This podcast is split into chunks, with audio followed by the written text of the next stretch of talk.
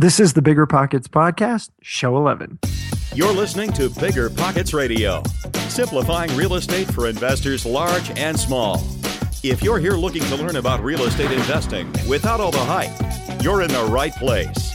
Stay tuned and be sure to join the millions of others who have benefited from Bigger Pockets dot com, your home for real estate investing online. Hey everybody, my name is Josh Dorkin and I'm the host of the Bigger Pockets Podcast here with my co-host Brandon Turner. What's going on, Brandon? Hey, not much, Josh. I'm just uh, on a little road trip across uh, the great state of California. I know, I know. It's uh, sounds like it's been a lot of fun. You've been doing some exciting stuff, seeing lots of cool pictures, so uh, congrats on the great trip. Hey, thanks. Yeah, it's been fun. Uh, we actually had a, a meetup Uh, with a, a bunch of Bigger Pockets people from Southern California. So a little shout out to them. Um, thanks everyone for showing up to that. And those who couldn't make it, um, uh, you missed out. Maybe next time. Maybe next uh, time. Yeah, no, that's cool. That's cool. Yeah, those meetups are great. And, and you know, I, I think one of the, the coolest things about B P, and, and this will be my, my, my quick tip for the day is, you know, if you're If you're a local person, there's no great real estate groups or anything, set your own up, uh, make your own group, set up keyword alerts on BiggerPockets for your location, and get together with those local people and do meetups and get together because there's nothing like one-on-one networking. What do you think? I would agree one hundred percent. I've been meeting actually with a few people lately from my area. Uh, it's just fun to, to kind of bounce ideas off each other and learn more. Absolutely. Absolutely. My other quick tip actually has to do with today's topic, which is the Bigger Pockets Ultimate Beginner's Guide. Uh, is this fantastic beginner's guide that we put together. Brandon and I worked for for months on this thing, and uh, you can find it at biggerpockets dot com slash U B G. You'll also find a link to it on the show notes at biggerpockets dot com slash show eleven. Uh, anyway, uh, that's my beautiful segue to the topic of today's show, which is The Ultimate Beginners Podcast. Podcast. Podcast. um, so today we're going to do something a little bit different. Uh, we're gonna we're gonna talk about uh, this beginner's guide and getting started. Uh, so uh, so, so let let's do it. And and I just want to make a quick note. This this is the Beginners Podcast. However, if you are not a beginner, there's definitely going to be lots of good actionable information in here that you can learn from. So definitely be sure to check it out. Passive income without the property headache? It's possible. There's a way to invest passively in real estate and get monthly income without any tenants, maintenance, or property management. The wealthy have been doing this for years, and if you're an accredited or high net worth investor, you too can collect cash flow without the headaches that come from owning rentals. How? By investing in a private real estate fund with P P R Capital Management. P P R's co-founder Dave Van Horn wrote the book on real estate note investing for B P. But he's not just investing in notes. Dave and his team also have an extensive background in commercial real estate. And with P P R Capital Management, they're strategically investing in both notes and commercial real estate nationwide. With over half a billion dollars in assets under management, P P R has provided individuals with a steady source of truly passive income since two thousand seven without ever missing a payment. Check them out at invest with P P R dot com. Again, if you're looking to get monthly passive income from an experienced team with a strong track record, go to invest with P P R dot com today. This show is sponsored by Airbnb. Did you know that I turned one of my first homes into an Airbnb? It's true. And it even helped me get the extra income I needed to launch my real estate career. So if you want to try your hand at making even more income with your property, Airbnb is the place to be. Your home might be worth more than you think. Find out how much at airbnb dot com slash host. Deciding how to invest your capital can be extremely challenging, especially when the market is constantly changing. That's why it's never been more important to partner with a company that has a great track record. The BAM Capital executive team has successfully navigated through the Great Recession, COVID nineteen, and the current interest rate environment while delivering maximized returns to their partners. BAM Capital is a trusted multifamily syndicator with over one point three billion dollars in transactions, delivering a historical average of over thirty-five percent I R R with an average hold period of three and a half years. And BAM Capital has consistently paid preferred return distributions for over fifty consecutive months, has not lost limited partners' capital, and has not called capital past the subscription amount. B A M Capital's disciplined investment strategy is targeting undermanaged institutional quality trophy assets throughout the U S heartland for accredited investors who are looking for generational wealth building or monthly income opportunities. Their offerings target cash flow stability, capital preservation, long-term appreciation, and accelerated tax benefits. Join B A M Capital's over twelve hundred investors across forty-four states and get started today at bam capital dot com. Again, that's bam capital dot com. And without further ado, I, I want to get started on this, the Ultimate Beginners Podcast. So, Brandon, everybody gets started somewhere, right? We all we all have a start, and uh, ultimately, uh, before we get started, the one thing that we really need to make a decision on is why why invest in real estate. So, you know, let, let, let's talk about a couple quick reasons why people tend to invest in real estate. Sure. So. Uh... Uh, I know for me, you know, I, I wanted financial freedom. Like that was the big thing. I thought that was great. Um, I know some people do it for, uh, they want tax benefits. I know some people do it for leverage. They want appreciation, whatever. I mean, there's a lot of different reasons people invest. Um, so definitely, uh, yeah, I mean, what's your reason? I guess that's the first thing you need to figure out is what are you trying to accomplish? Because if you don't know what your uh, end game looks like, you're not going to know how to even start. So, I and of course that.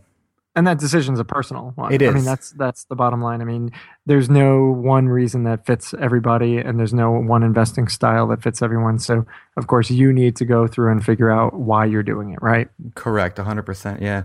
And, you know, a lot of people wonder, they, they see BiggerPockets people who work full-time in this, and they wonder, you know, do I have to work full-time? So, uh, what do you think, Josh? Do you have to work full-time in real estate? As an investor, well, no. I mean, you, you can either be a full-time real estate investor, or you can you can definitely do it on the side. Um, I, that's that's it's one of the big topics, and we actually did a podcast a couple of weeks ago with Arthur Garcia about uh, investing while working a full-time job, and it was uh, thus far has been our most popular show. So, you know, I know this is this is really a a popular topic. So, you know, you you, you definitely. Don't that was show six, as Brandon is popping it up on the screen here, letting me know that was biggerpockets dot com slash show six. Um, but no, you, no, listen, I mean, you, you don't need to make real estate your career in order to build wealth in real estate. There's lots of things you can do. You can invest on the side. Uh, there certainly are advantages and disadvantages to both. Um, the the advantages of of uh, investing while working. You know, if if you're keeping your day job, you've got cash coming in. Uh, from your job, so you can use that to reinvest into your investments, and you can, of course, grow your portfolio more quickly. It's uh, you've also got that stability of the job, and you're not worrying where your next dollar is coming from. So, you know, there's there's definitely that peace of mind from having a job, and the income that comes with having the job as well uh, helps you expand your portfolio more quickly. Yeah, and definitely um, one thing that's been helpful for me over the time is whenever I have a job, you know, I've gone on and off a few times. Getting bank financing is so much easier when you have a job. I mean, yeah. imagine yeah, walking to a bank and say, hey, I don't have any job or any income whatsoever. I need a loan. They're just going to laugh at you. Uh, but when you go in and say, hey, I got this income coming in every month, um, that's, I mean, people underestimate that power. Absolutely. Yeah, bank financing at three and a half, four and a half percent is so much better than paying a hard money lender twelve percent. We'll get to hard money later, but um, yeah. So definitely don't don't feel bad if you have to work a full time job. I always tell people do something you love to do.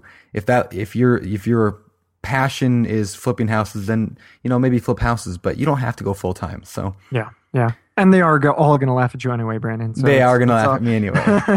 It's all good. But all right, so so there's there's. Definitely a, a lot of different ways that you can uh, invest in real estate while while you keep your day job, including uh, partnering on a, a piece of property.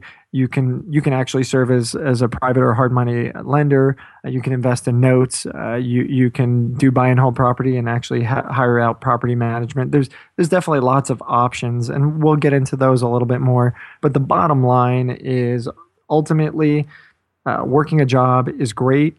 And and it does give you the opportunity to invest, and you do not have to be a full-time investor, uh, as I think a lot of novices think uh, you do. There's there's certainly opportunity, and, and I'm assuming we're we're totally in full agreement here, yeah? one hundred percent, so. one hundred percent, yes! um, well, Go ahead, Brandon. Let's, let's talk, move on to a yeah. great topic here. Yeah, let's talk about gurus a little bit. They're a popular topic on BiggerPockets. They are indeed. So uh, I actually got started. I mean, one very, very early. The thing that got me like intrigued by real estate was actually watching late night T V. You know, trying to sleep, and you'd you'd see the commercials, you'd see the flipping shows, um, and and the gurus they they do motivate. I mean, they get you fired up when they're sitting in their convertible with two women beside them and driving down, you know, the fast lane to freedom or whatever they want to call it. And absolutely, uh, absolutely, yeah, it's motivating. And I know I would say ninety percent of people out there are probably.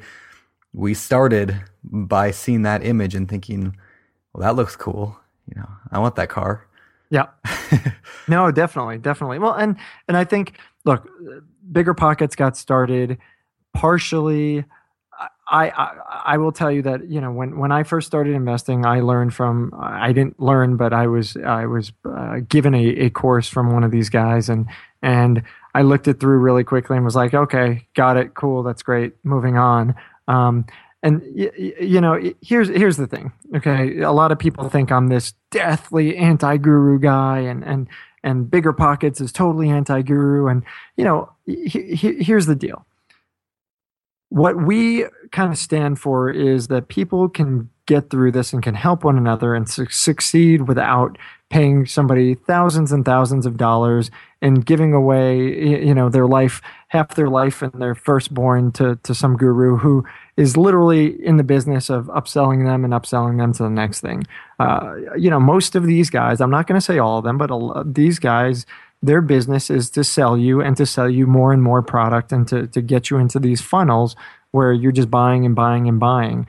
And you know, ultimately, I believe that instead of spending ten, twenty, thirty, fifty thousand dollars on on some guru uh, whose job is to sell you products, you can take that money and actually invest it in real estate. And and and so, you know, it that that's kind of where where the line is. We we like people to know and understand that, you know, the gurus, they're their goal is to sell you, and we we just want to make that clear. Um, and and really quickly, I, you know, just going to talk about them and and clubs and things like that. Um, a lot of real estate clubs and, and websites and things like that who who are promoting gurus, they make money by selling these products as well. So you know, you'll get approached by by somebody and they'll say, "Hey, listen, I've got this great product I'm gonna sell to you, and we'll give you fifty percent of everything." Or I've got a great boot camp and we'll give you fifty percent. Well, so. You're incentivized by promoting that stuff and selling that stuff. There's a lot of real estate clubs and groups who make their money by just promoting and selling that. So even if the quality of the stuff isn't good, your your incentive is, well, I can make a ton of money by pitching it and promoting it. And and so that's why there's so many people pushing this stuff. The quality, there's some of this stuff might be good, and a lot of people do need that personal attention. So we're not saying it's not for everyone. It works for some people. It certainly does. And and uh, we just want people to be aware and be careful uh, before they go and spend their money, and do your research and due diligence, because certainly folks can can learn and be successful after spending a little bit of money on these gurus. But uh, you know, I truly believe that most people don't need it. There's other ways to go, and we'll talk a little bit more about that in education. Well, speaking of money, um, let, let's move real quick over to, do you have to have money to invest in real estate? I mean, the gurus, uh, the late night guys I used to see, I mean, it was, you know, no money down investing. So um, that's a question a lot of people come because they don't have money. That's why they want to invest in real estate, because they want to make money. Um, so the question is, do you need money to invest in real estate? And, uh, you know, my answer would just be, you have to have, there has to be money involved to invest in real estate. That doesn't have to be your own money, though. No money down just means none of your own money down. So there are different ways to do it. I mean, wholesaling um, uses, you know, little money. You might use market, you know, marketing dollars, but you can use partners. There's lease option strategies. Uh, you can use low down things like an F H A loan, uh, home equity loans, lines of credit, private hard money. I mean, there's a lot of different ways you can go. So U S D A, V A loans, yeah. Lots of uh, government insured uh, loans, and buy multi multifamily properties where you can live live in the properties. There's lots of cool things that you can do with little little money. Yeah, and I mean, even more than that, even if you don't have money, you can go work in the real estate investing field, and uh, you could be a real estate agent, you could be a construction worker, uh, you could just be a uh, temp working at a uh, you know real estate company. There's a lot of different jobs that are in the field that can give you experience. They can give you the contacts you need. Uh, they help you teach the business, and you're making money while doing it. So you don't have to necessarily quit your job today and go and be a house flipper or go and be a wholesaler. Um, there are ways, if you don't have any money, that you can uh, start saving that money by having a job in the field. So and and the beauty of that is is of course you're learning the trade while you're at it, right? So yep. So if you're an agent or a pro, uh, you know a project manager or more mortgage broker, you name it. You know, you're getting firsthand experience in, in the industry, so you're you're learning what it's all about. You're you're building your contacts, as Brandon said, and, and you're really expanding your your knowledge base. So ultimately, you can start investing at some point thereafter. And that's a hard pill to swallow for people, I think, because you know they want the get rich quick thing. They want to be making money right now. And I don't want to have a job for two more years to learn the business. I want to be making you know six figures this month, and. Uh, Yeah, definitely real estate is not a get-rich-quick scheme. I mean, there are people who have done it. Um, I mean, I'm not going to lie. There are people who have made millions of dollars, you know, a year. But that is not the rule. That's definitely the exception. Yeah, especially for the new people. I mean, yeah. the, the you know, again, and and I'll be done harping on this in a second here. I mean, the, the, the whole the, the get-rich-quickie stuff, I mean, real estate takes time. It takes patience. You know, you really, it, it takes planning in particular. You really, really want to want to plan and map stuff out. So, you know, don't, don't get into real estate. If you think you're going to get rich tomorrow, yeah, I, you know, stop listing, c- close your account on our site and, and go find something else to do, because you're not going to get rich being a real estate investor in three months, six months. It's not going to happen. I don't care what any guru tells you. It's just not going to happen. Uh, on the other hand, if you do want to build build up a, a portfolio, if you want to build up long-term wealth, and if you want to do it uh, slowly and methodically, and you want to do it right, then it's absolutely a great way to make money. Just like investing in the market, if you do it appropriately, uh, you're, you're going to do well. So it's not, again, take your time. Do not rush it, because doing that is just a quick way to get yourself in trouble. Real estate is not a get-rich-quick scheme. Let's say it together, Brandon. Oh, to get-rich-quick. Yeah. uh, how, however, it, it doesn't necessarily either. It's not like it's going to take you fifty, sixty, seventy years to right. make money in real estate.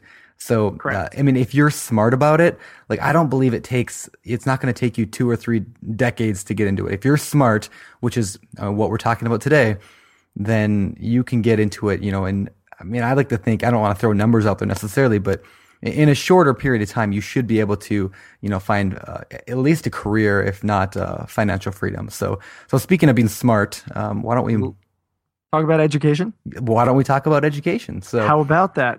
Yeah, that is actually chapter two of the Ultimate Beginner's Guide. So, uh, let's talk about uh, re- your real estate investing education. Um, Yeah, yeah, yeah. Well, so I guess the first and foremost thing is, you know, how do you how do you learn? How do you get educated? How do you find out about real estate investing? Well, for one, you keep listening to our podcast. Yeah, so, yeah, yeah. uh, number two, Ultimate Beginner's Guide. Check it out. Yep, U B G. Yep. U B G in the house. Uh, of course, check out BiggerPockets. That's that's another source. Um, beyond that, there's there's the the basics. You know, you got you got your books. Bookstores uh, have tons of books. There's free ebooks. There's things on the Kindle, uh, audible dot com. You could listen to audiobooks. Bigger, uh, blogs are an incredible source for uh, real estate investing and uh, knowledge.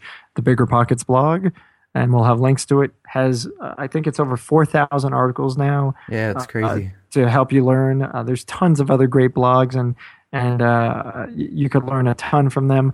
Uh, mentors is another great way to to get an education. Uh, as I said before, podcasts. Ours is ours is one that we definitely want you to listen to, but there are certainly others out there. If you go to iTunes, you can find uh, other real estate podcasts to listen to. Um, so there's there's definitely a lot of sources of information. Is there anything I'm forgetting here? Mm, I'm sure we are, but uh, that's all right. We got only an hour show, so. Uh, how about we go to something that everyone loves, and that's math, because math is fun, right? I actually used to be the uh, the president or co-captain of my high school math league, where we actually did math for fun. He's got a pocket protector, guys. uh, he's wearing one right now. I'm watching him on the video. He's got, Brandon's got the geek protector. He's that's got a, that's the a cell phone. It's a cell phone. Uh, uh, okay, call it what you will. All right. So there's there's a few really simple math things we're going to go over. First of all, uh, this is really basic. Income is the money that you get. So you rent a unit for, you know, a thousand dollars a month, and they pay twenty five for the garage. That's a thousand twenty five. Real simple. one thousand twenty-five is the income that you're making. Correct. That's the income. Yes. Um, next is expenses. Those are the things that cost you money. So uh, if you've got a garbage bill for fifty bucks a month, or if you've got a loan from the bank for five hundred, those are expenses. Electric bill, water bill, yep. uh, you, you name it. You know, tree maintenance, tree Vac- trimming, vacancy, lawn, vacancy, property evictions, management, lawyers. Yeah. Yes, that all adds up, and they're all expenses. Even evictions. Uh, and, and the vacancies. I mean, the vacancies, yep. a lot of newbies don't calculate. Uh, you gotta, you gotta put that into your formulas when you're, when you're uh, figuring out your expenses. So definitely. So then here comes the complicated math. We got cash flow. Cash flow is just how much money left over in your pocket when the month is over. Um, so basically you take your total income minus your total expenses, and that's your cash flow. And remember, expenses aren't just the actual expenses that, that happen to occur. They could be the ones that you're planning for, like vacancies. So we don't harp on that too much, but make sure you're keeping uh, into account. So if you're not keeping those into account, that's that's probably one of the biggest ways that that newer investors find themselves in trouble. They don't plan for capital expenses, you know, a, a new roof or a new boiler, water heaters, things like that. You definitely want to, to plan for that stuff ahead of time. For sure. Hey, I want to go back real quick. Something you mentioned earlier that we should touch on. That's real estate mentors. Um, and, you know, we talked about gurus before, uh, but mentors are a little bit different in the way that we uh, refer to them on BiggerPockets. I like to think of them as a guy that you could, you know, take out to coffee. They're, they're local guys usually. Um, not, I mean, you might not be able to find one, but maybe you haven't looked hard enough. Um, I mean, I have a mentor. Uh, I would actually love to have him on the podcast sometime. He's an investor in my area. He taught me a ton of stuff. And um, just a really good guy. We sit down for coffee. We help each other out. We look after each other's properties when we're gone on vacation. Um, it's really like a it's a valuable relationship to have. So definitely, definitely look into finding mentors.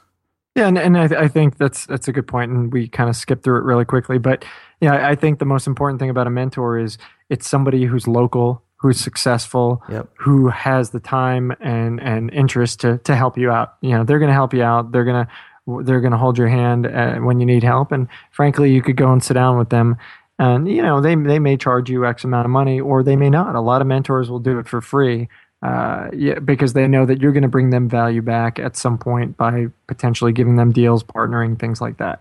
Yeah, and a lot of people actually, you know, they they they complain, oh, I can't find any mentor or anything like that. But, I mean, honestly, the BiggerPockets forum is a mentor in itself. I mean, like, I mean, if you think about what a mentor does, I mean, what do they do? You sit down with them, you tell them your problems, you ask they answer them, your questions. They answer your questions. yeah. You, you say, what do you think about this deal? They tell you what they think about it. Uh, they, I mean, they mar- I mean, the forums is a mentor, and it's the, the world's best mentor. So, um, if you don't have one in your local area, I mean, dive into BiggerPockets. There's investors there that just, they're hungry for somebody that they can just share their knowledge with. I mean, we've got some of the mo- like smartest people on the planet when it comes to real estate investing, and they are willing for free to just answer questions day and night on the forum. So definitely, definitely take advantage of that.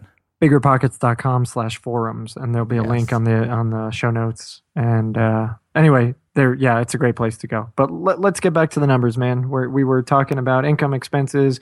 Uh, now let's, I think we're at a return on investment. What's that, Brandon? Yeah, return on investment. That's a way of kind of comparing apples to apples instead of trying to compare apples to oranges. So if you talk to a stock person, they say, well, I made a, you know, twelve percent return on investment. Um, that's what return on investment is. And basically you just figure out how much cash flow you ended up with Um, over the course of a year, and divide that into the the amount of money you put into the deal.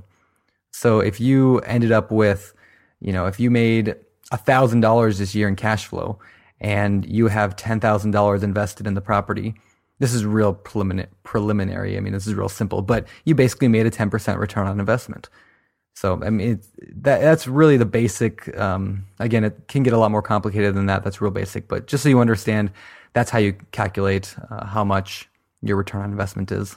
It's what you. It's what percentage you're going to make back on, on the amount of money that you put in. Yep, simple as that. So, um, and, and, and for, for more details, definitely check out Chapter Two of the Ultimate Beginner's Guide. Yeah, and there's there's a lot of good stuff on all over BiggerPockets for figuring that math stuff out. So don't worry too much.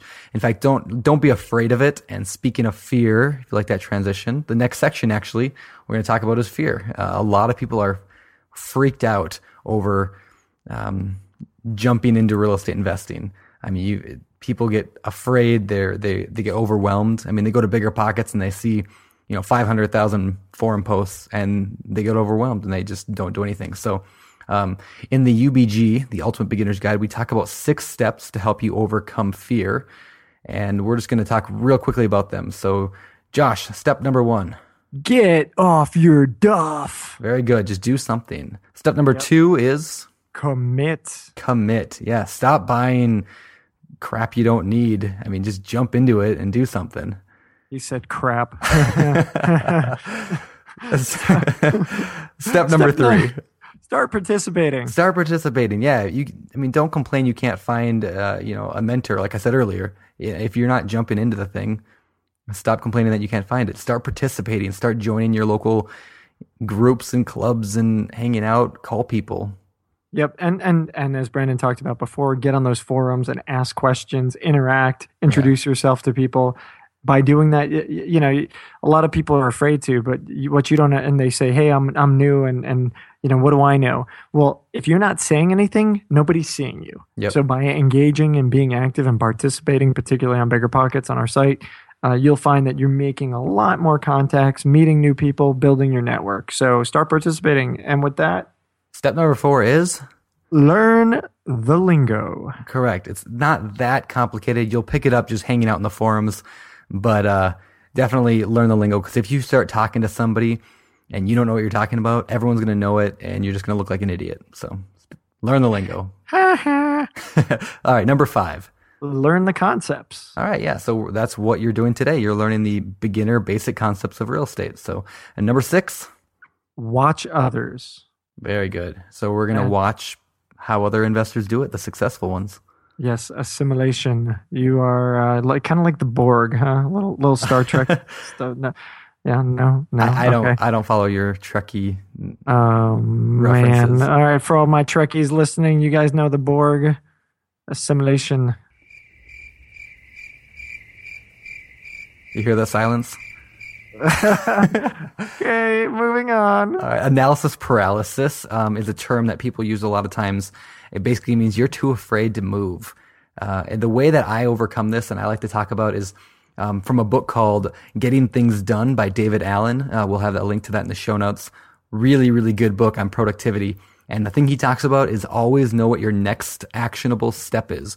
So figure out, I mean, if, if you feel like you're frozen, don't know what to move, you don't need to know how to do everything. Just figure out your next step. Does that mean picking up the phone? Does that mean creating a profile on BiggerPockets? Does that mean calling a real estate agent and asking to look at a house? Like, just figure out one step and just do one step at a time.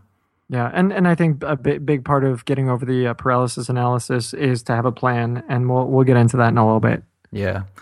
So definitely. All right, let's go on to how about chapter three?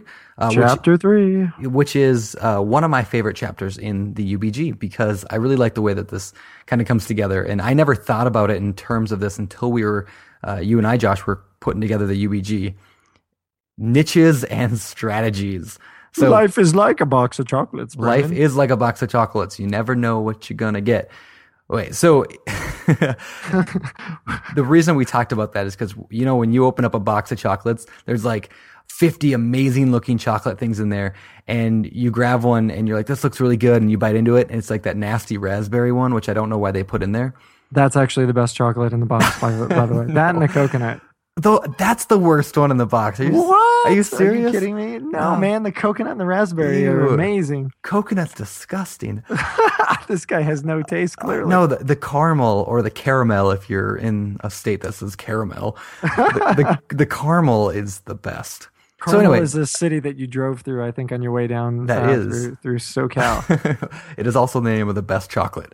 So basically, you don't know. I mean, there's a ton of different types, and not everyone clearly likes the same kind.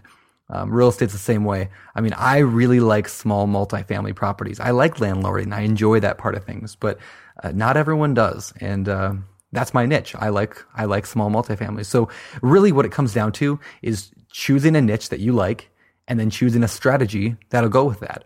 So let's go over the niches real quick first and just list those off, and then we'll go over the different strategies you can use. Absolutely. All right. So first niche, Brandon, is raw land. So raw land is basically nothing more than basic earth. It's it's it's raw it's land. Just, it's raw land. Land is land is land, and you could do a lot of things with it. You could subdivide it. You can uh, improve it in various ways to add value. You could lease it out. Uh, so raw land is is our first uh, type. What's what's the next type, Brandon? Single family homes.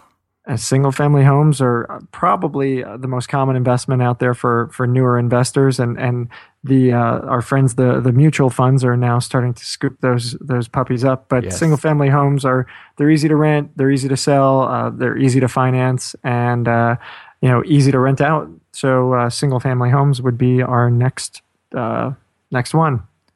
All right, number three is uh, near and dear to my heart. It is duplex, triplex, and quads. Those are small multifamily properties. Um, you know what those are. I mean, they're the duplexes, triplexes, and fourplexes. So brilliant, brilliant. Yes, yeah. What's the benefit of a duplex, triplex, and a quad, Brandon? Why are they different than than the next size up? Well, I like them because you can finance them easily. Meaning, you can go to a bank and. Uh, You can get them. I mean, a bank is looks at them just like they're a regular house. A bank doesn't look at a fourplex any different, really, than a single family. So they're easy to finance. Um, they're pretty common in most areas. You can find them, and they're not real popular. So the competition it usually isn't quite as fierce. However, if you move to that fiveplex all of a sudden, or small apartments, which is our our, our yep. next type, uh, now suddenly things change, correct? Correct. And I, I do, I love small apartments as well. Um, I have a small apartment. I love it. Um, but it is much more difficult to find financing for. But that also cuts out the competition. So, you know, small apartments can, I mean, there's really no definitive line, but I like to think of it around fifty units maybe.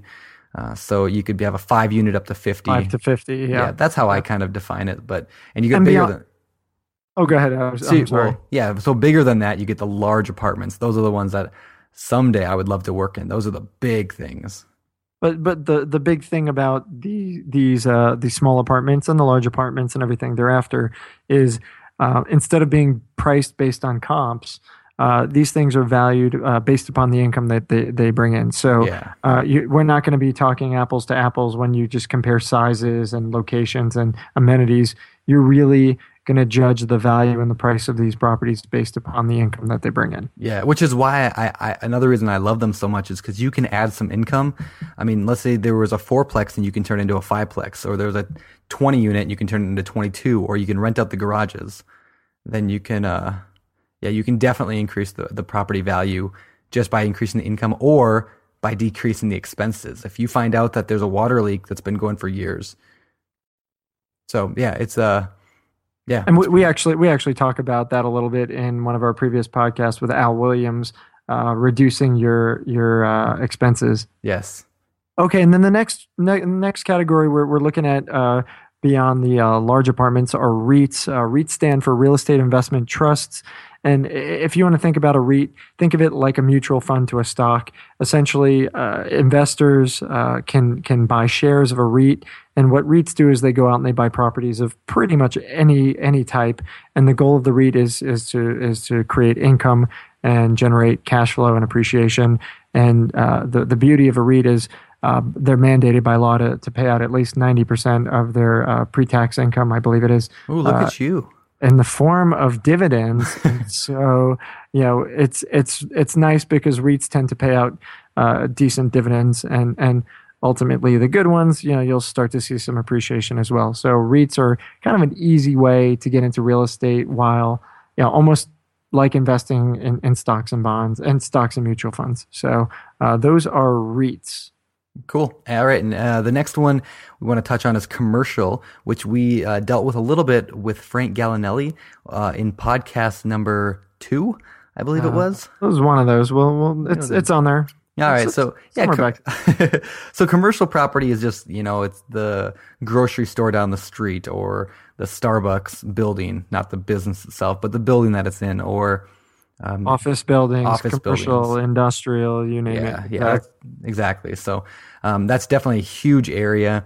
Uh, I I generally don't recommend that beginners get started in commercial unless they've got a lot of money. It's not something that you want to play around with, like you might mobile homes, uh, which we'll talk about here in a second. Right, mobile homes. Mobile homes uh, you can get into with little money out of pocket.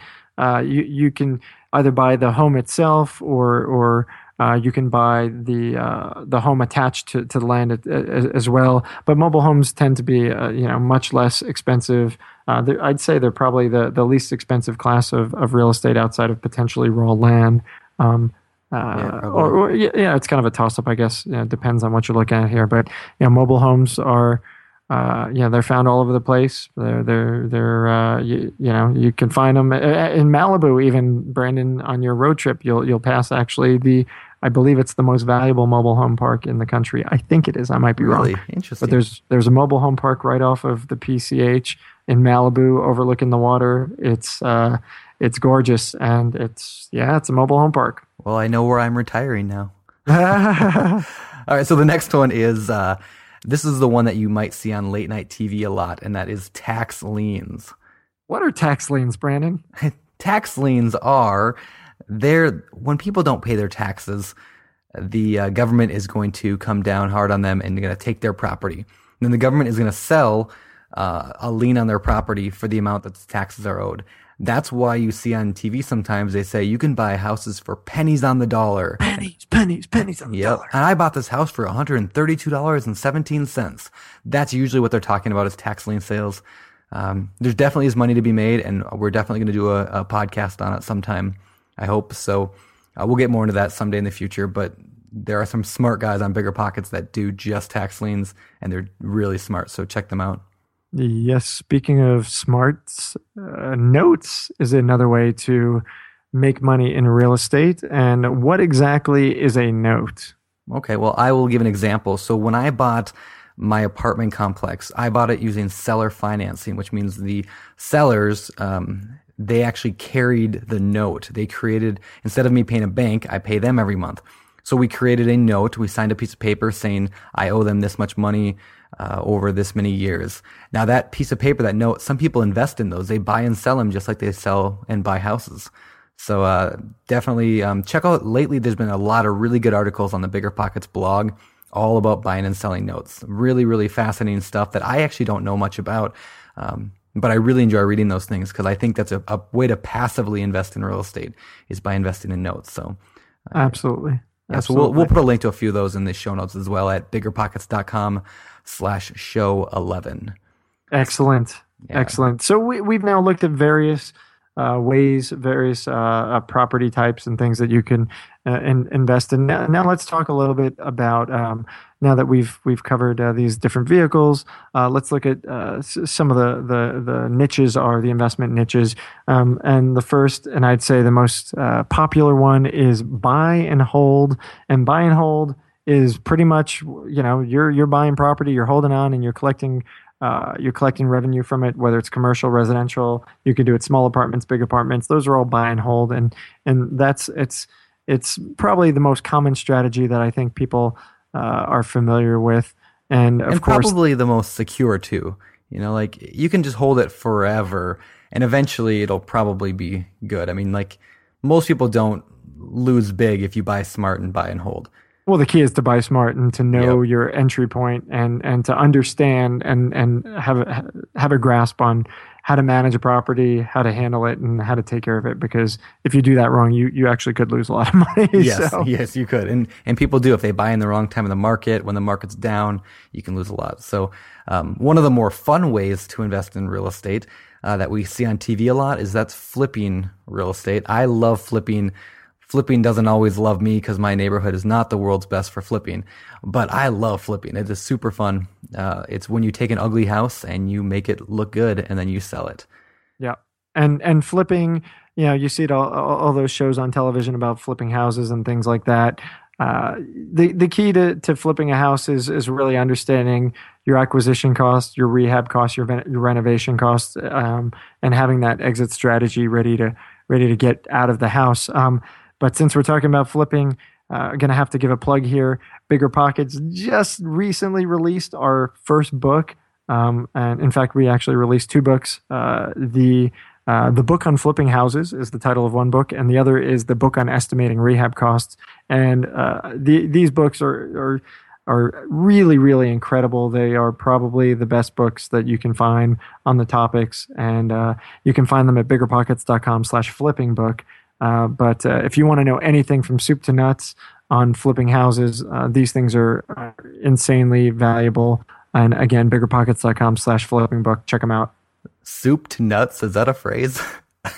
that uh, that is a phrase if you live somewhere out of the boonies, Brandon. All right. Well, let's let's go on soup to maybe nuts. Maybe it's a Seinfeld thing, man. Soup to nuts, man. Maybe. That's funny. I'd never heard that before. No, I'm sure Whoa. Everyone at home is laughing right now thinking, I say that all the time. Uh, yeah. Yes. All right. Well, let's go on. Uh, okay. All right. I, I am new. I don't know these inner city phrases or whatever you call them. All right, wholesaling. I'm, I'm, I'm just a caveman. Exactly. All right. You've heard us talk about it before. High interest rates are crushing real estate investors, leaving even some of the best investors in need of funding now. But with today's liquidity crisis, who can fill the demand? With Fundrise, America's largest direct-to-investor alternative asset manager, you have the opportunity to.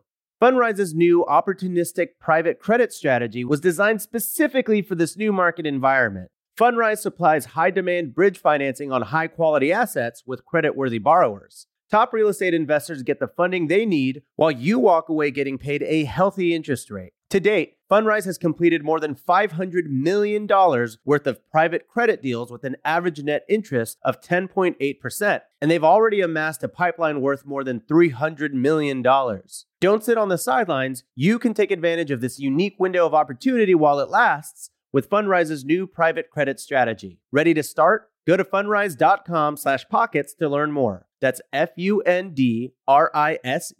dot com slash pockets. This is a paid endorsement for Fundrise. Past performance is not indicative of future results. All investments can lead to loss.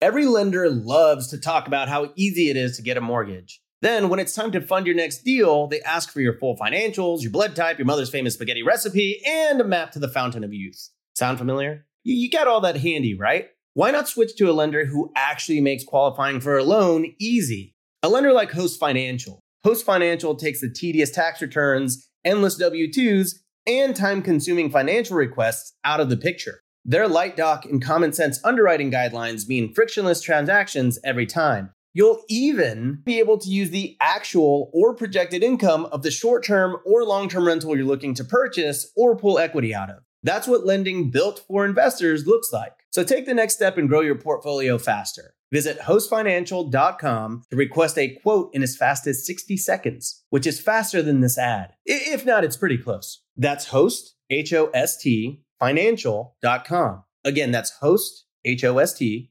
financial dot com. Are you about to sell a property? Wait like sixty seconds because this could save you thousands. Our friends at ten thirty-one Pros have saved their clients more than half a billion dollars, with a B, in taxes with ten thirty-one tax-deferred exchanges. With the ten thirty-one exchange, you can say goodbye to the huge capital gains taxes when selling and roll your property's profit into another investment that could make you even more. Whether you're an individual investor, part of a larger group, or a title or real estate agent, ten thirty-one Pros is ready to help. Trust me, I've done ten thirty-one exchanges on multiple properties before, and it has saved me tens of thousands in taxes, if not more. With over thirty years of experience, ten thirty-one Pros has handled over twenty thousand audit-free exchanges, and they specialize in all types of exchanges: delayed, simultaneous, reverse, and improvement exchanges in all fifty states. And right now, BiggerPockets listeners can get two hundred fifty dollars off any exchange by visiting my ten thirty-one pros dot com slash B P. That's my ten thirty-one pros dot com slash B P to get two hundred fifty dollars off today. Oh, and make sure to mention BiggerPockets when you call. They take care of our people over there. Wholesaling real estate. That is a very popular thing, especially for new beginners. Uh, that is the process of finding these amazing deals, putting them under contract, and then selling that contract to usually a house flipper or a landlord. and they end up buying it. So really you just become the middleman, and you can make anywhere between, I mean, five hundred to five thousand is probably average, but really it's whatever you make it. Uh, you find the, a better deal and you're going to make more money. Uh, and there's a lot of different ways to do that. And uh, we're going to talk more about that in upcoming podcasts, but. And re- really quickly, you know, that we, the, the, the flipping and the wholesaling, these are two strategies that are fairly difficult to do while you're working a full-time job. Since we mentioned that earlier, yeah. They really are more of a job t- in, in themselves. I mean, if, if you're going to make money wholesaling, you, you really need to kind of commit to it. And, and I'd say the same with flipping. W- would you agree with that? I would. I mean, you could definitely, you might be able to flip one house uh, or two houses, you know, uh, with a job, you know, if you have a really good system set up. And that's one thing Jay Scott talked about last week on the podcast, or was it two weeks ago? Yeah, whenever it was. Whenever it was. It Whenever was, it was. Anyway. Yeah, it was Jay last Scott week. Show, talk- show ten, I think. Yeah, I think so. So that's one thing Jay talked about, was how he's automating his business so that he can flip, I mean, several houses every month. Um, and he's got a system down. And I know Brian Burke talked about that as well um, in episode three, I think it was. And uh, so it definitely can be done. If you have a job, you can maybe flip a house or two, but you're not going to create a real busy business if you've got a job. So um, right. definitely. And, and, uh, And we do cover uh, the the system systemization of of uh, a flipping business in, in the flipping book. So yeah. uh, the book on flipping houses. Uh, so definitely check that out. Well, let's move on, man, because we are quickly running out of time. Unbelievable. Let's uh, let's jump to chapter four here. Jump to four. Chapter four uh, is creating your investment investing uh, business plan. So let's start with creating your your plan. Basically, your business plan is going to be your roadmap for your business. And uh, it, it needs to include a couple important things. Your mission statement, which is, you know, what do you do? Uh, what's what's your company all about?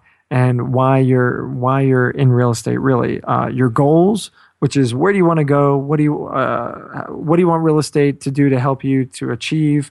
Um, you know, whether it's uh, making X amount of dollars a month in passive income, or or you know, to retire in four years or whatever it is, those will be your goals. After that, we've got your strategy. Correct. You got to know how you're actually going to make the money in real estate, and we talked about that a little bit uh, earlier. Um, is it going to be wholesaling, flipping, whatever? Uh, next, you got time frame. Uh, how long do you want until you reach your goal? Are you going to buy and sell houses every ten years, or are you going to buy and sell a house every month? Uh, you really got to know that. Uh, next, you got to know your market. You got to know what kind of uh, area. Are you high income, low income, commercial area, whatever. So know your market.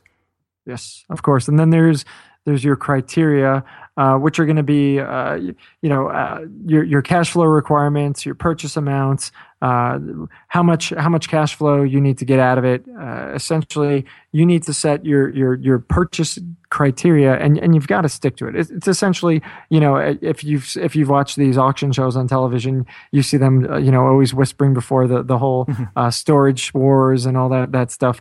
You know, they're like, well, don't go above a thousand dollars because you know we'll probably not come out of it ahead of it. So it's it's the same thing. When you buy a property, uh, you need to get in with with your your purchase criteria, and you do not want to get emotionally attached, and you don't want to start you know jumping above the price that you set ab- beforehand, because if you do that, you can very quickly find yourself in trouble thereafter. Uh, which uh, brings me to the next thing, which is your marketing plan. Which is how are you going to find your deals?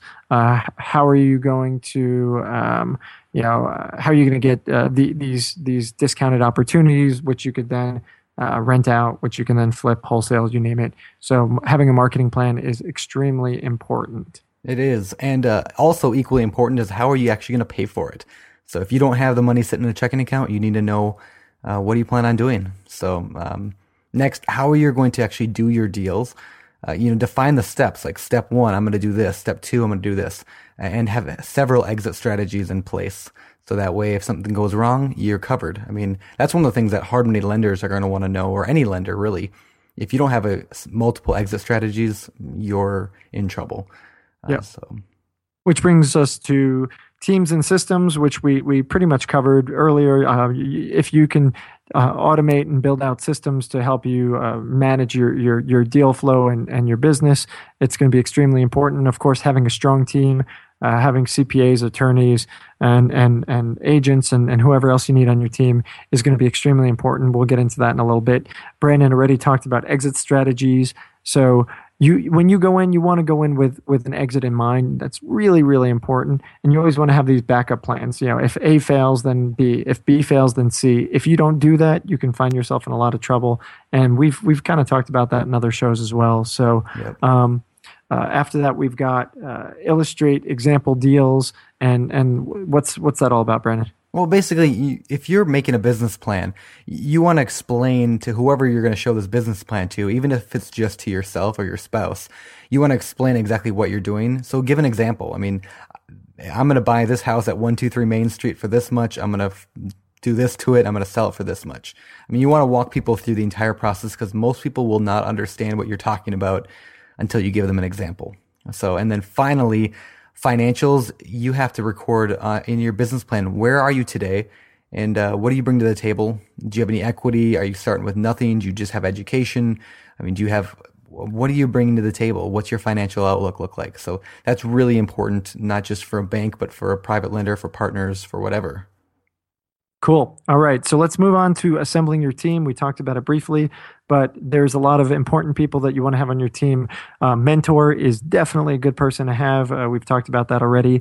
A mortgage broker, loan broker, and that could be traditional hard money. You you, you want to actually have relationships with, with a lot of lenders uh, and money folks, uh, private money people, uh, be, because as you start to grow your business, you're going to need uh, more cash to expand. Real estate attorney. Uh, you, you gotta have a lawyer. I mean, there's there. I, I'd say that's probably probably the, one of the most important people you want to have on your team is uh, a real estate attorney, uh, good escrow officer, title reps. Uh, you want to have a really good accountant who's going to help you through all those uh, accounting questions, tax questions. That I R S book is getting thicker and thicker every year, so you want to have a good accountant um, who understands uh, real estate investing. Uh, that's a big thing. There's yeah, that's not, key. Not, Not a lot of them do, so you, you definitely want to have that. Um, insurance agents, and uh, why is an insurance agent so important, Brendan? Because people like to fall down and people like to sue. There you go. There you go. Um, contractors. These are uh, contractors are a real pain point for a lot of investors and homeowners. So finding a good one is really, really key. Uh, but when you find one, man, hold on to those contractors. Uh, contractors are really key. Uh, supportive friends and family. You know, it's it's hard to go when, when everybody's telling you you're going to fail. It's hard to, to, to move on. Uh, if your family's not supporting you, it's going to be a tough time uh, being a real estate investor. So definitely make sure you've got support from your family and friends. Uh, realtor, having a great realtor is going to help you find good deals. Uh, they're going to you're, they're going to be out there hunting for opportunities for you because they're going to make money. So get a realtor. A property manager, property manager is going to help you manage your property. Uh, finding a good one is really difficult. And not um, only that, but like Brian, I think Brian Burke said, a property manager actually brought him his uh, deal that made him eight hundred thousand dollars. So property managers can not only manage your property, but they can bring you deals as well. Uh, they yep. got a good handle on what's going on in the market. So that's huge.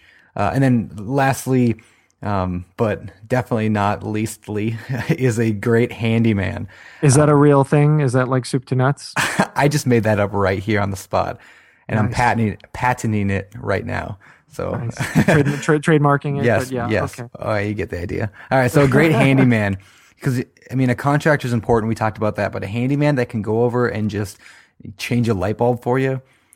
I mean, I have a handyman that deals with ninety percent of my handyman work right now. And it was the greatest decision I ever made.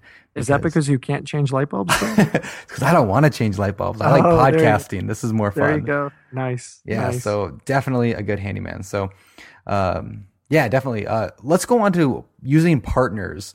We, we talked about that before. Um, it's definitely part of your business plan, which is why we're talking about in this section. So should you use a partner? Should you not? I mean, there's a lot of pros and cons, and you can look in the U B G to read all of them. Um, but just real quickly, some of the pros are obviously you get um, the benefit of having somebody to bounce your ideas off of. You get their money, you know, pool it together. Uh, somebody else can look at your deals and analyze them.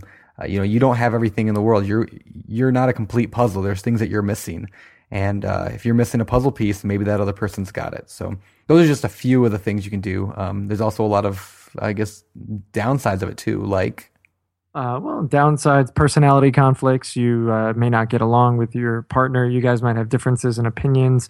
Uh, so, you know, trust issues potentially uh, can come up. Uh, if you have to rely on somebody else to make decisions, it can delay your decision making. So, uh, smaller profits, of course, because you're splitting uh, your deals with somebody else. Uh, sometimes it could be dangerous to potentially split, uh, mix friendship and business. So you want to be careful of that. Expectations, responsibilities, uh, and, and of course, uh, complexity of taxes are all yeah. kind of downsides. So here, here's uh, really quick four tips for successfully uh, partnering. Uh, tip one is don't be a jerk. Don't Brandon. be a jerk. Yes. Don't be a jerk. Learn to compromise. Yes. Yes. Talk daily. Every day. Repeat. Every day, and to plan ahead. Yep. And one more thing I want to add, a partnership doesn't have to be a partner and shouldn't be, I would say, shouldn't be a partnership for your whole company. I think partnerships should be deal by deal. Um, you know, if if you do a good deal with one partner, do another deal, do another deal. You don't have to give away half of your entire life uh, to a partner. You can just do one at a time. So Uh, that's pretty big, so definitely. Which which reminds me of something really quickly. On uh, yeah. we we had talked about mentors and gurus and stuff, and there are some gurus out there who ask for half of your deals. Speaking of half of deals, yep. um, and I, I've actually heard some craziness where where uh, some of these guys are asking for half half your deals until you get to hundreds of thousands of dollars in profits. And, you know, be careful when you do that, guys. I mean, you know, I, I think it's okay if you, you know, do split deals with a mentor or a couple deals, um, but don't sign any, don't sign, you know, with blood and, and give away, you know, your, your profits until you're, you're, you're broke. I mean, you know, definitely be sure that you're, you know, doing it on a limited basis. So it's just something that kind of popped in my head, but be careful. Yeah, definitely. And then last thing before we move on to the next chapter, I just want to share a quote that was in the Ultimate Beginner's Guide that I love about partnerships. And we talked about family and friends maybe not making good partnerships. The quote is this. It's from John D. Rockefeller. A friendship founded on business is a good deal better than a business founded on friendship. I love that quote.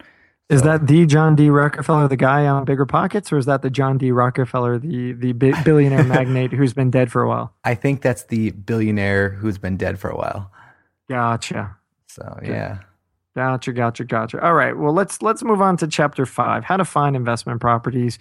Uh, and, and uh, of course, we're going to look at how to profit when you buy your investment property. So uh, what is what is that all about? I mean, you, you make your money when you buy, right? Correct. You make your money when you buy. And that basically means if you don't have a good deal going in, no amount of improvement to the property is going to suddenly make it a good deal. You can't just, if you overpay, you might just be screwed and you can't do anything about it. So definitely you make your money when you go in. Uh, don't ever forget that. Okay. So when, when you go in, you want to actually have a set of uh, selection criteria set up. Uh, you want to know what exactly, you, you know, your, your, well, your criteria are, right? Exactly. So, so things that, that are going to be important could include things like uh, the town, the neighborhood, uh, the size of the property, the lot size, uh, property conditions, bedrooms, bathrooms, number of units, cap rate, cash flow, uh, potential for appreciation, things like that. You, you, there's no one set of uh, criteria that works for everybody. You need to determine what's important for you. Uh, it's so kind of like uh, it's kind of like that box of chocolates and the nasty oh. raspberry. No, they were bringing it all around. Ah, uh, the yummy, yummy coconut. Yes, I know. All right, let's move on to one of the most important things I think um, in all of this entire guide, and that is the rules of investment property. Now, these are not rules as in you have to follow them or you're going to be put in detention. These are rules of thumb, meaning these are quick, easy ways to analyze a property. Is that a real saying, rules of thumb? I don't know. I'm making that up too right now. Oh, apparently. They are a rule of thumb plural. So the first one that you might, you may, you'll see these a lot all over BiggerPockets. We talk about them a lot. There's a lot of debate. You can look into them. But uh, real quick, the two percent rule basically states that your monthly rent should be approximately two percent of the purchase price. In other words, if you rent, I mean, if you buy a home for one hundred thousand dollars, it should rent for two thousand dollars per month. If you buy a home for fifty thousand dollars, it should rent for one thousand dollars a month. Awesome. Awesome. two percent rule is a, a great rule, uh, followed by the fifty percent rule, probably the, the most debated thing on BiggerPockets. The yep. fifty percent rule says that fifty percent of your income will be spent on expenses.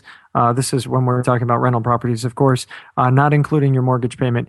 Uh, earlier in the podcast here, we were talking about things like uh, vacancies, property management, things like that.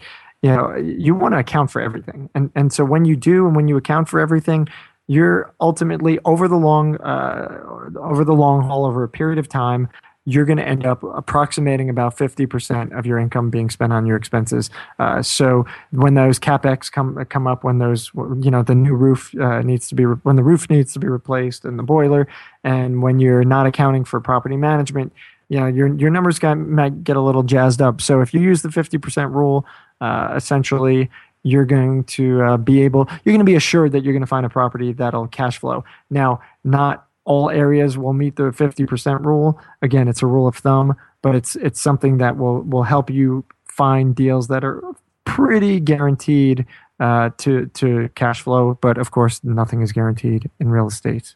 That's true. All right. The next rule is one that's very popular with house flippers, and that's the seventy percent rule. It basically says that uh, you should only pay seventy percent of what the after repair value is minus the repair costs. So let's just say that you find a house that you know can sell for one hundred thousand dollars. You should only pay seventy percent of that, which is seventy thousand dollars minus whatever it's going to cost to fix up. So it's going to take twenty thousand dollars to fix up. Uh, just take uh, seventy percent of one hundred thousand dollars is seventy thousand dollars minus the twenty thousand dollars, you got fifty thousand dollars. That's what you should probably pay for the property. Again, don't make your offer based entirely on this. That's just a quick way of, uh, uh, quick rule of thumb. All right, where do we find investments, Brandon? I know we, we've got the M L S, the multiple listing service, which you'll need a an agent to help you with, or, or you can get kind of less details uh, on websites like Realtor dot com. Uh, you've got the newspaper, uh, word of mouth from networking, things like that. Sites like Craigslist, uh, from outbound marketing. Uh, commercially, you could find things on LoopNet. Uh, so there, there's lots of places where you could find deal. Let, let, and let's let's kind of get into the the entire uh, the buying process. So so what would be the first uh, first steps in this buying process? All right. So the first thing you do is you decide on what kind of property you want. Uh, number two, you decide on what criteria you want. We already covered all those. Uh, third, you want to decide on how you're going to finance the deal. Four, then you begin actually looking for the property. A lot of people try to do step four first. They try to start looking, and then they just get confused and overwhelmed and irritated because it's not going their way. So you got the first three down, then you find your property, whether that's on the M L S or whatever. Um, step number five is you're going to run the property through a list of criteria filters to screen out all the duds, meaning you look at one hundred properties and you're probably only going to find one or two that actually is a good deal. Uh, number Step number six, you make your offer on the property.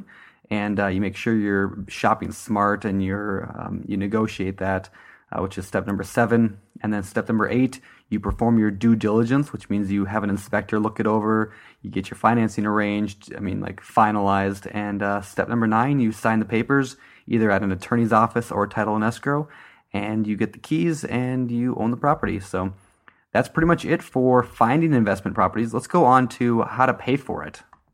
Okay, so real estate financing is really important because, of course, if you don't know how you're going to pay for it, then, you know, how are you going to pay for it, right? So you're not going to have any means to to acquire, pick up deals. So um, uh, ultimately, there's various ways uh, by which you can finance your your deals.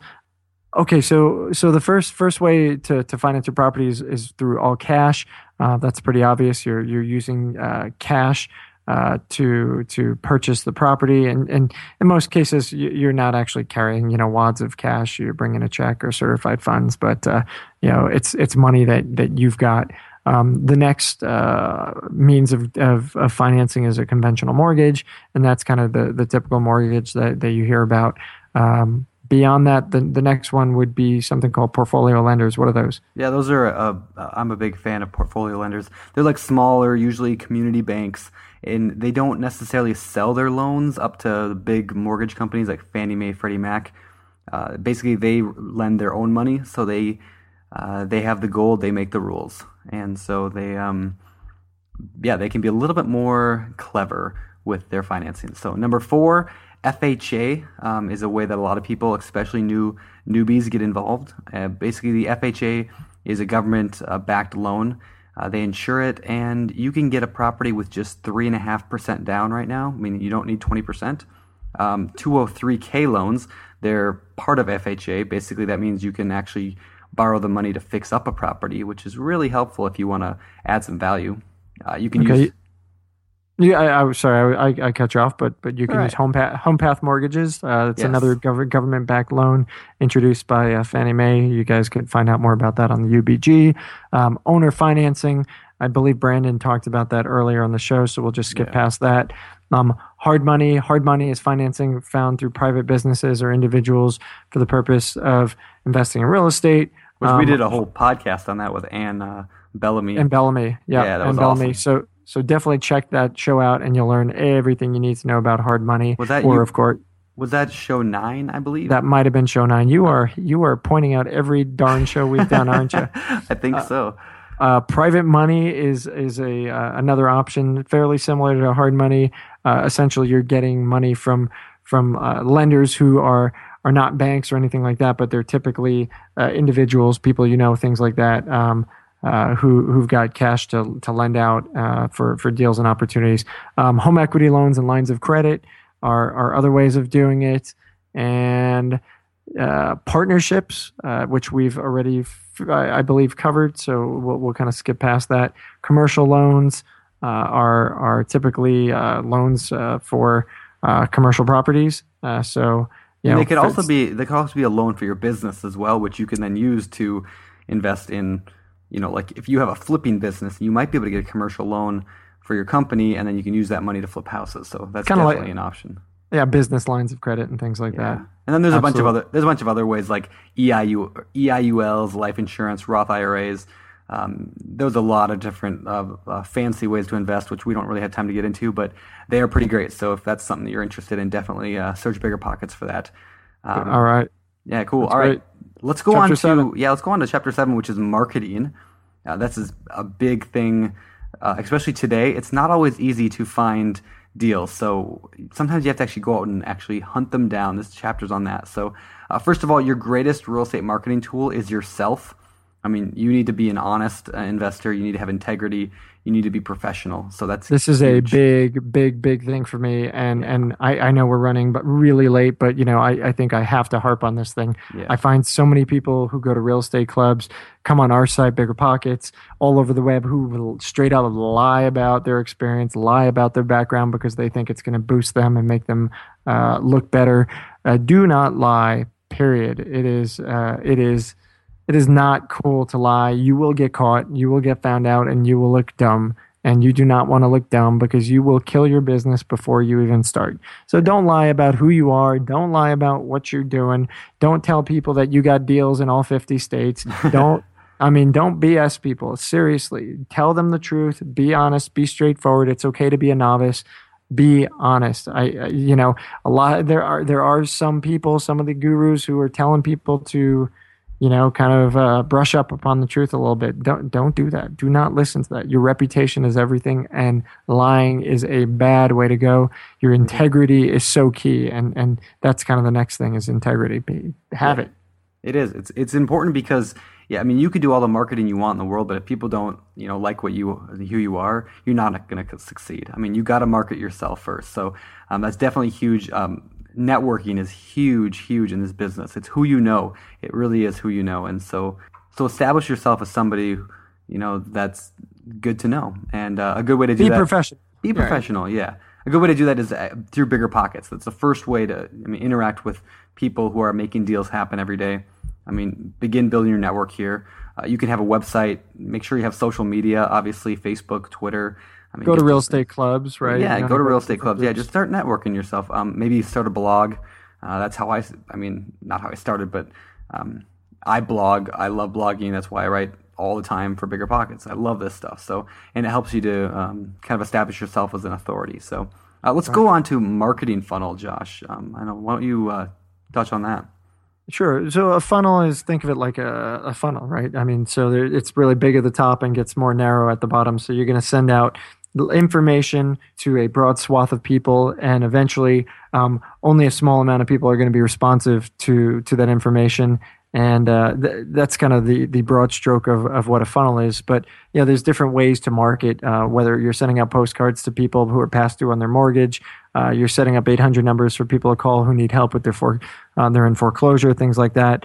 Um, you uh, you know, so there's you could send out all this information, and basically only a few people are going to call you, and then you know your your your job is then to close on those leads and and to you know, basically attract those people to to work with you as an investor uh, to help them out. So you, you're going to do various forms of marketing, and uh, let's let's talk about those. I guess the first um, one is is direct mail. So d- direct mail is is mailing letters, sending postcards, putting things in the mail to people, and you're giving them a uh, a message that's going to attract them to call you to help them with their situation, whether they're in probate or you know some of the other examples I gave earlier.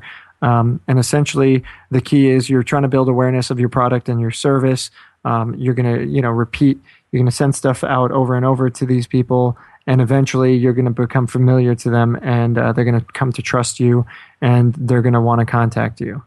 And, and direct mail, you know, that's that's all direct mail. It's a huge area, uh, but you can also take that into the kind of the online world, the same concept, and you could advertise on Facebook or Google. I mean, those are kind of the modern day direct mail. So definitely don't neglect that. That's a huge part. Um, just advertising online.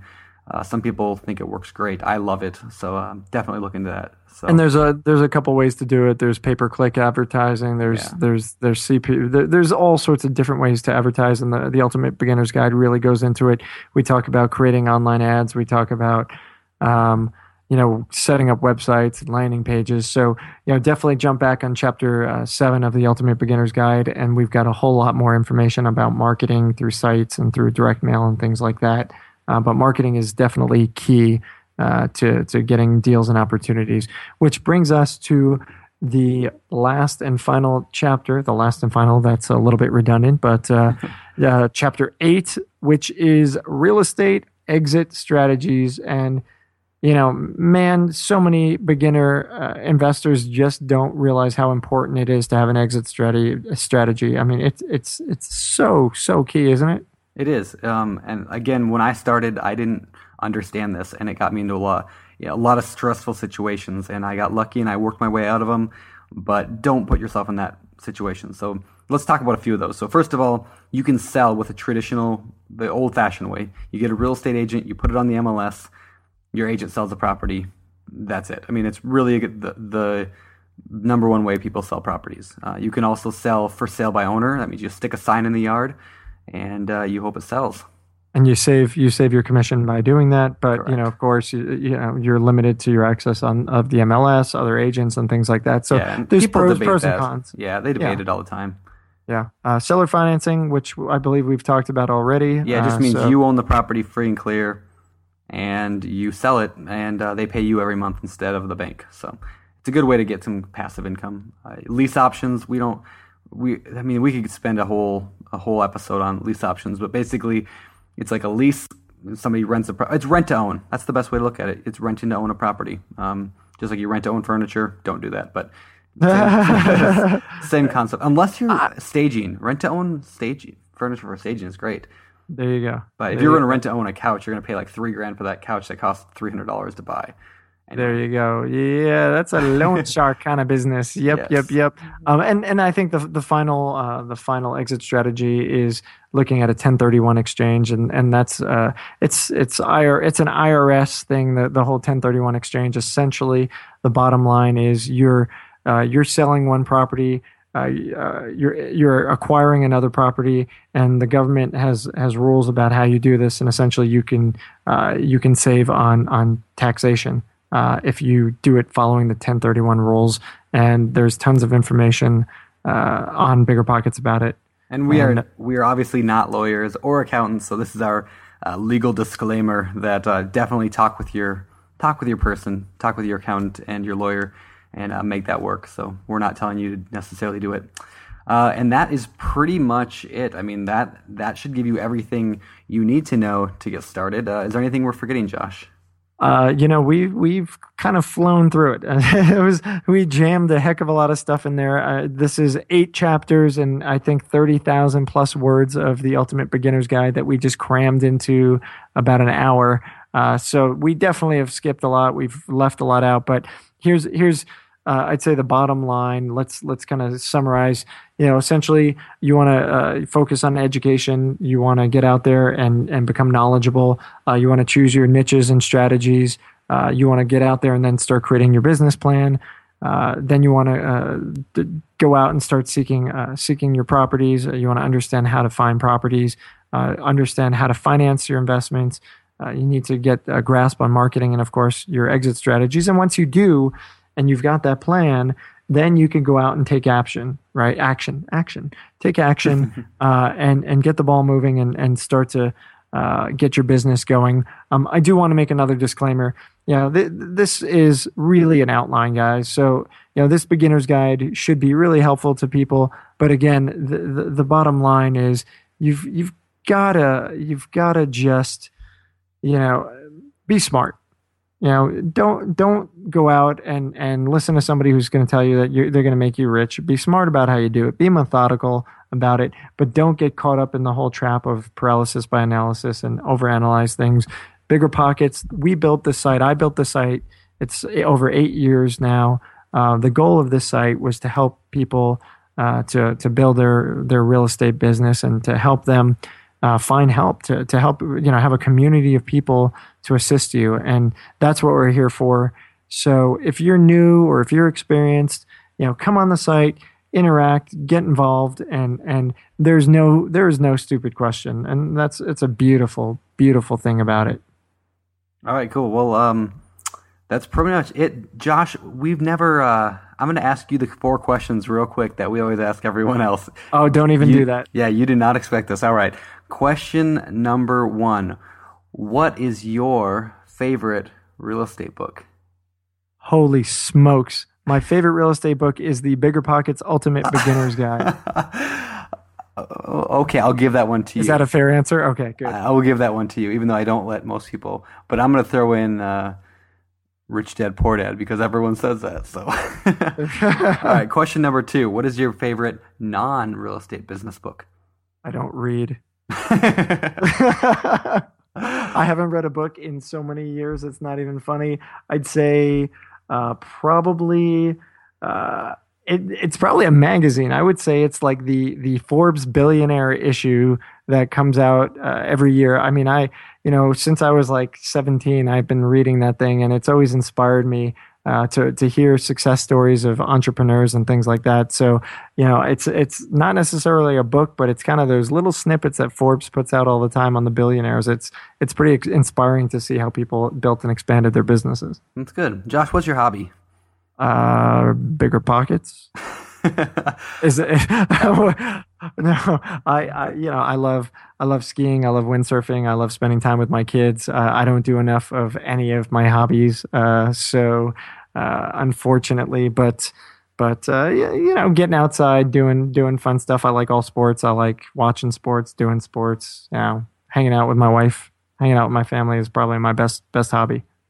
Cool. All right. And last question, you know what it is. So, uh, what sets apart the successful investors from the non-successful investors? Well, Brandon, let me let me think about that for a moment.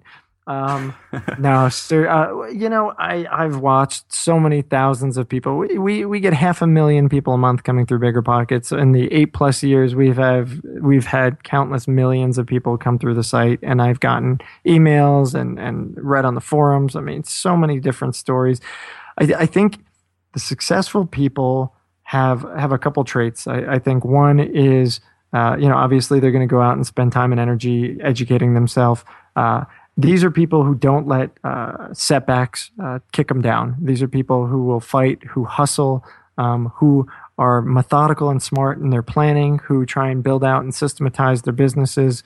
Uh, and these are people who aren't afraid to work. You know, every, everybody talks about the four-hour work week and, hey, how do I cut back on the amount of time that I want to work? And it's funny, uh, you know, uh, look, there's there's there's great stuff in there, but but the bottom line is uh, successful people work hard. And whether it's real estate or any other business, Uh, you, you know, there's no overnight successes. The people who are overnight successes have busted their butts and have worked their backsides off to to to get there. So hard, I, I think really hard work is there, man. I mean, it, it's got to be the, probably one of the most important traits of a success, successful person is is that uh, hard work. Great. Um, Don't take shortcuts. Yeah, that that was good. All right. Well, you want to uh, close us up? Uh, sure. Well, that was the BiggerPockets podcast, show eleven. Thank you for listening. Uh, we we know this was kind of a, a different way of of doing things, but we really wanted to go over this uh, this Ultimate Beginner's Guide, and I think uh, you know a lot of people find it helpful. Uh, this is show eleven. You can find our show notes at biggerpockets dot com slash show eleven. Um, if you haven't already created an account on BiggerPockets, you can do that at biggerpockets dot com. Definitely jump in and get involved. Uh, we've got a great uh, page at biggerpockets dot com slash start here. That'll uh, get you started and tell you lots of cool stuff about the site and how to use it. And uh, finally, uh, if you're not following us on Facebook, definitely make sure to do that. We share lots of cool information, have cool conversations. And and actually, one more thing. Uh, we're we're getting tons of great feedback on the podcast. Uh, people are are really enjoying it and are getting a ton of value out of it. If you are one of those people, uh, maybe you don't like this show, or maybe you didn't like episode two, or whatever. But overall, you find the show to be really great and valuable, which it is. Um, hint: um, you you you want to uh, please do us a favor, jump on iTunes and and leave us a rating. Uh, be honest, leave us an honest rating, and leave us feedback. Tell you know, tell people who go and check us out what you thought about the pod, what you think about the podcast. You know, do you think we're providing a great service to people? Let them know that. And of course, finally, um, make sure to subscribe to the podcast on iTunes. It's really important. Helps us get a lot more visibility. Helps us grow and and get out there and educate more people.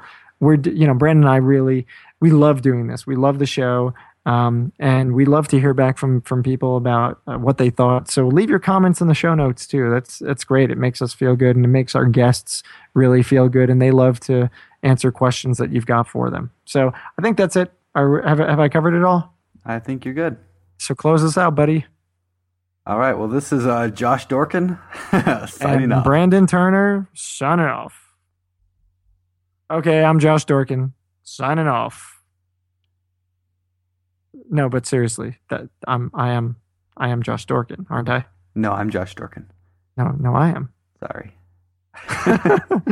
All right, guys, take it easy. You're listening to Bigger Pockets Radio, simplifying real estate for investors large and small. If you're here looking to learn about real estate investing without all the hype, you're in the right place. Be sure to join the millions of others who have benefited from bigger pockets dot com, your home for real estate investing online. There's a reason small multifamily investing is so popular in the BiggerPockets community. With just a three point five percent down payment, you can own up to four different units. Think about it. If you house hack and live in one of the units, you still have three different groups of tenants helping you pay down your mortgage every month, four kitchens and bathrooms you could renovate to increase your property value, four different Airbnbs, medium-term rentals, or other rental strategies that you can try in one property, all in just one transaction. Of course, the question is, where do you find a small multifamily property that you can actually afford? Which market and which deals are best for you? Once you close, how do you manage it, optimize it, keep scaling, and living your life without being tied down to four leaky toilets or four fussy tenants? All great questions, my friends. All to be answered in the upcoming Small Multifamily Bootcamp with Chris Lopez and Lekha Devatha. So if you're serious about growing your portfolio with this highly efficient strategy, head to biggerpockets dot com slash four, F O U R, today, and join us in the Small Multifamily Bootcamp. See you there. The content of this podcast is for informational purposes only. Past performance is not indicative of future results, and all hosts and participant opinions are their own. Investment in any asset, real estate included, involves risk. Use your best judgment and consult with qualified advisors before investing. Only risk capital you can afford to lose. BiggerPockets L L C disclaims all liability for direct, indirect, consequential, or other damages arising from reliance upon information presented in this podcast.